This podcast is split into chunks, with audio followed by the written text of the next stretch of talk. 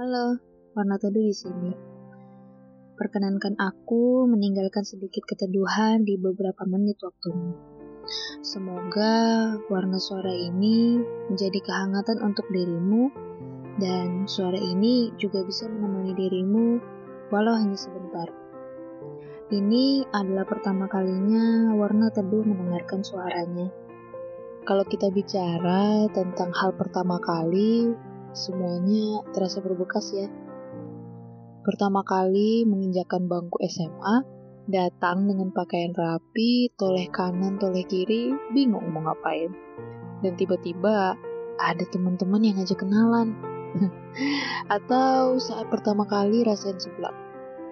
Enak rasanya, cuman kok kenyal-kenyal, kok kerupuk jadi begini.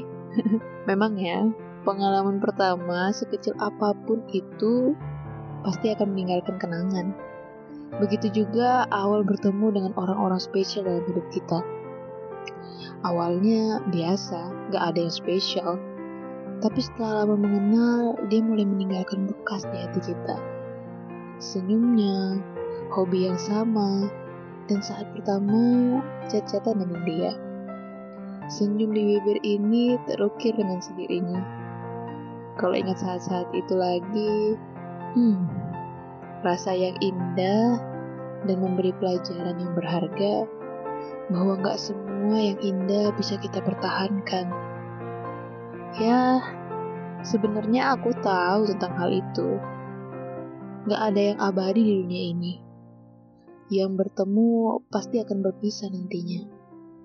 Ada awal, pasti akan ada akhir. Ya, itulah hidup. Kita akan menjumpai banyak awal baru dan banyak akhir yang menciptakan awal baru lagi.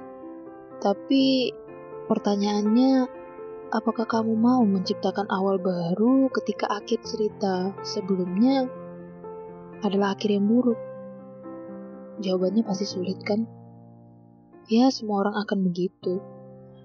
Move on dari akhir cerita yang buruk pasti akan sangat sulit.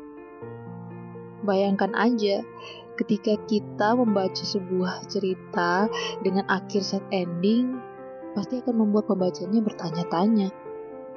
Kenapa penulisnya menulis endingnya seperti ini? Kenapa gak memberi keajaiban yang membuat cerita ini good ending? Serba salah ya penulisnya. Tapi kalau diibaratkan tokoh di dalam cerita itu adalah kamu, mungkin sang penulis kehidupan ini ingin kamu menjadi seseorang yang lebih kuat, yang belajar dari hal yang berharga dan menyakitkan itu. Atau mungkin sang penulis ingin menuliskan cerita yang lebih indah di lembar berikutnya. Tapi pertanyaannya, apakah kamu mau ke lembar baru lagi? Aku tahu itu sulit. Sekarang mungkin kamu lagi sedih atau lagi insecure, bertanya-tanya dengan diri sendiri, apakah aku sanggup?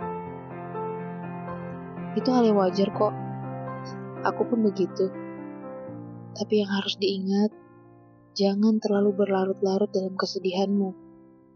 Dan kamu itu sebenarnya lebih kuat daripada yang kau pikirkan. Mungkin sekarang kamu bilang, kamu itu gak tahu rasanya jadi akurat. Iya, aku gak tahu.